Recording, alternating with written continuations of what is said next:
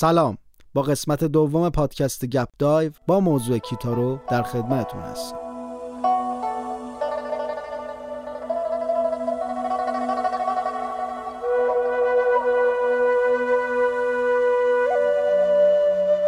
ما درباره دو نقطه عطف بزرگ در زندگی کیتارو در دهه هفتاد میلادی صحبت کردیم. دهه هفتاد میلادی برای شناختن کیتارو بسیار مهمه و با این دو تا نقطه عطف به پایان نمی‌رسه چرا که از سال 1977 میلادی به بعد سبک جدیدی در موسیقی با نام New Age مطرح میشه و امروزه بسیاری کارهای کیتارو رو به همین سبک منتسب می‌کنن و معتقد هستند یکی از استادان مسلم این سبک یعنی سبک New Age در آهنگسازی کیتارو هستش. کیتارو سبک New Age رو سبکی متعالی آرامش بخش و ماورایی می‌دونه و سعی می‌کنه که کارهاش هم همین ویژگی ها رو داشته باشه.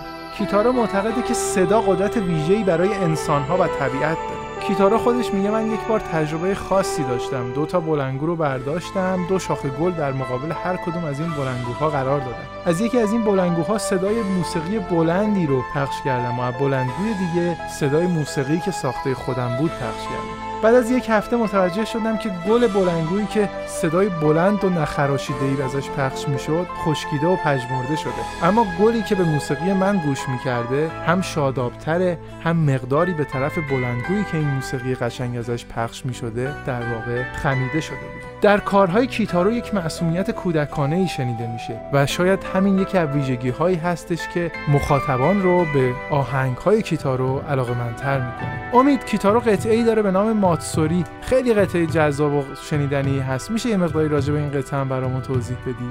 بله قطعه ماتسوری در سال 1990 ساخته شده و در آلبوم کوجیکی که یکی از آلبوم های خیلی پرطرفدار کیتارو هست قرار داره که در سفرهایی که کیتارو به ایران داشته و اجرایی هم که داشته خیلی هم مورد استقبال مردم قرار گرفته. امید به نظرت اینجا جاش نیستش که یه مقداری از این قطعه ماتسوری رو بشنویم و لذت ببریم از شنیدن این کار؟ بله اتفاقا باعث آرامش روحی و روانیمون هم میشه. پس با هم میریم و به قطعه ماتسوری از کیتارو گوش می‌کنیم.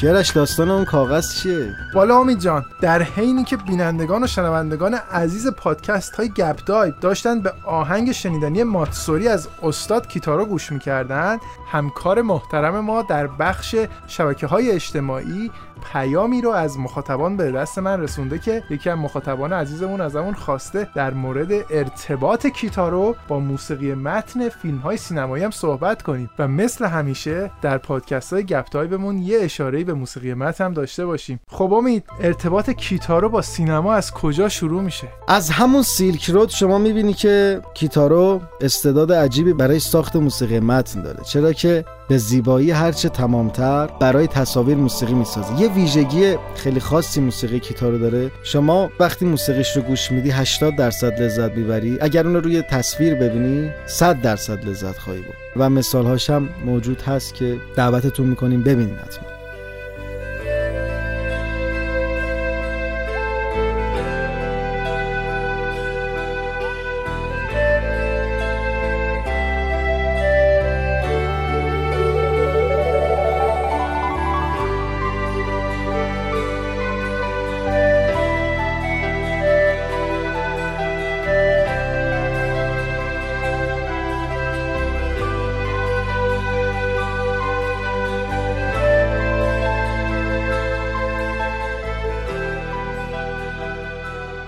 کیتارو تعداد زیادی موسیقی ساخته برای فیلم و مستند و مجموعه های تلویزیونی که از جمله Ninja Scroll. که شاید اصلا فکر نمی کردی همکاری داشته باشه. من دعوت می‌کنم که یکی از موسیقی ها که اتفاقا تم خیلی شاد و ریتم خیلی جالبی هم داره رو گوش کنیم و برگردیم. اسم قطعه هست جیبی. این قطعه قطعه هست که برای شخصیت جیبی در نینجا ساخته شده که تم شادی هم داره. اما شما صدای سینتیسایزر رو که میشنوی متوجه میشی این کار برای کیتارو هست. بشنویم.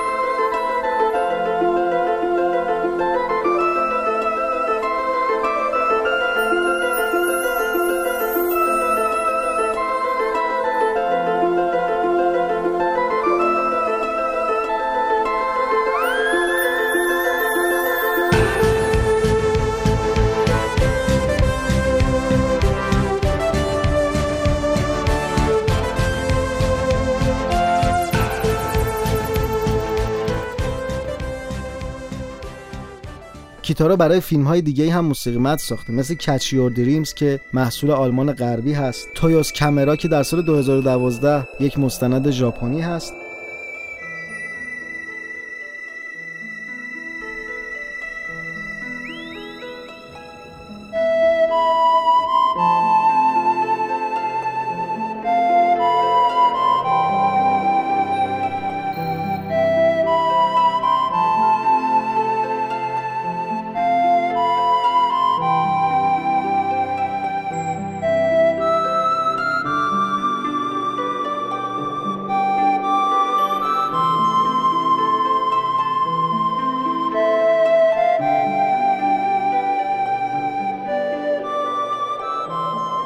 و یک فیلم خیلی معروف که می‌تونیم بگیم شاید شاخصترین موسیقی متن کیتارو برای فیلم بوده و آلبومش هم به صورت جدا منتشر شده. فیلم Heaven and Earth ساخته الیور استون.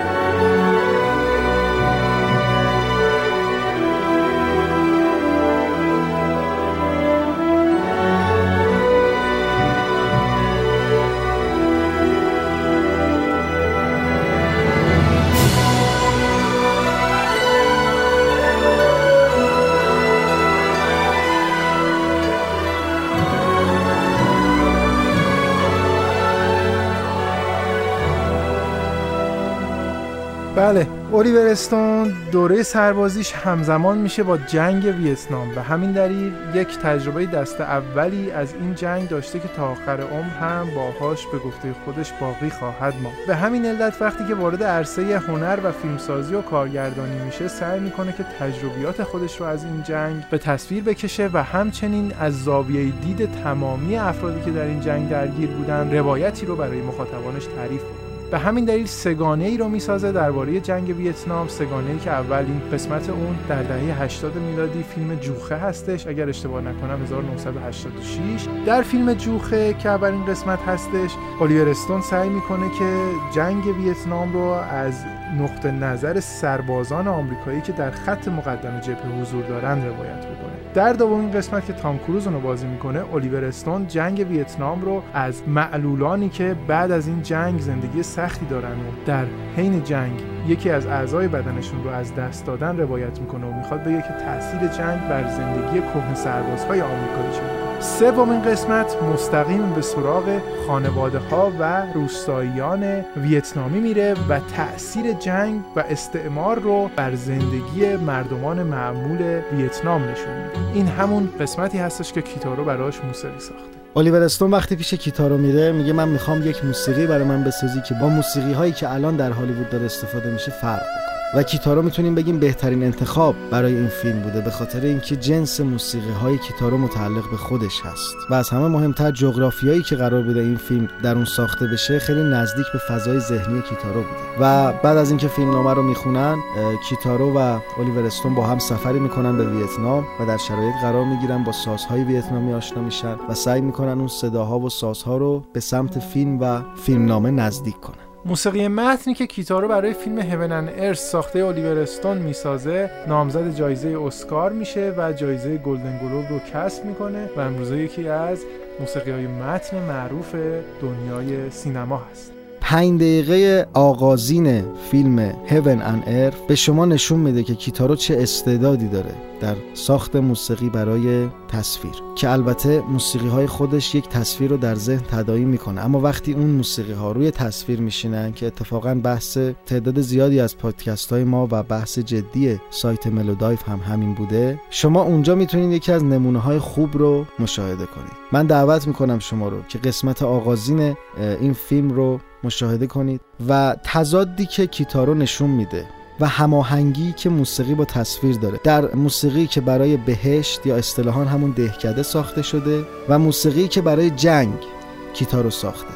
یه تجربه جدیدی هم به نوعی برای کیتارو بوده چون معمولا موسیقی های کیتارو خیلی آرامش بخش و برای صلح هست. اما در این فیلم مجبور بوده برای جنگ هم موسیقی بسازه و شما می‌تونید این تضاد رو که به یک تراژدی منجر میشه رو در موسیقی بشنوید.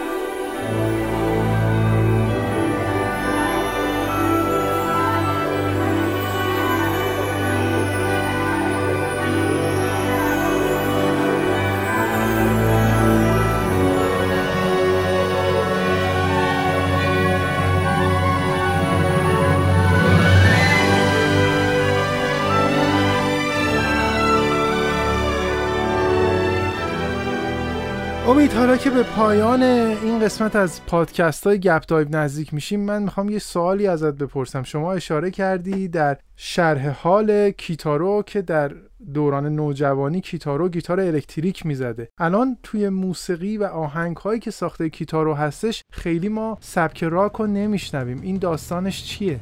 بله کیتارو از جوانی علاقه‌مند به سبک progressive rock بوده. و قطعه ای داره به نام کوکورو که بسیار زیباست و سولای گیتارش هم در کنسرت خودش زده و از شما دعوت می‌کنم که لحظاتی از این کنسرت رو ببینید.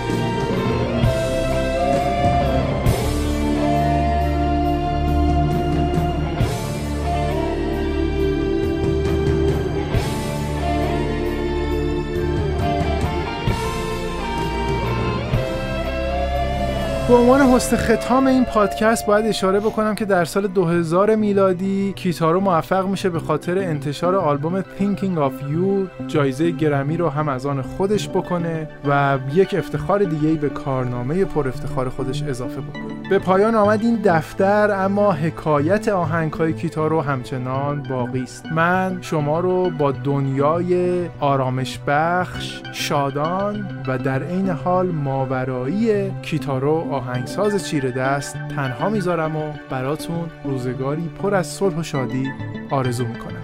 تا پادکست دیگر خدا نگهدارتون. خوشحال میشیم اگر نظرتون رو در مورد کیتارو بدونیم یا اگر در کنسرت ها شرکت کردین فضایی رو که اونجا تجربه کردین رو به ما هم منتقل کنید. ممنونم از شما که تا اینجای کار همراه ما بودید. در صلح ابدی پایدار باشید.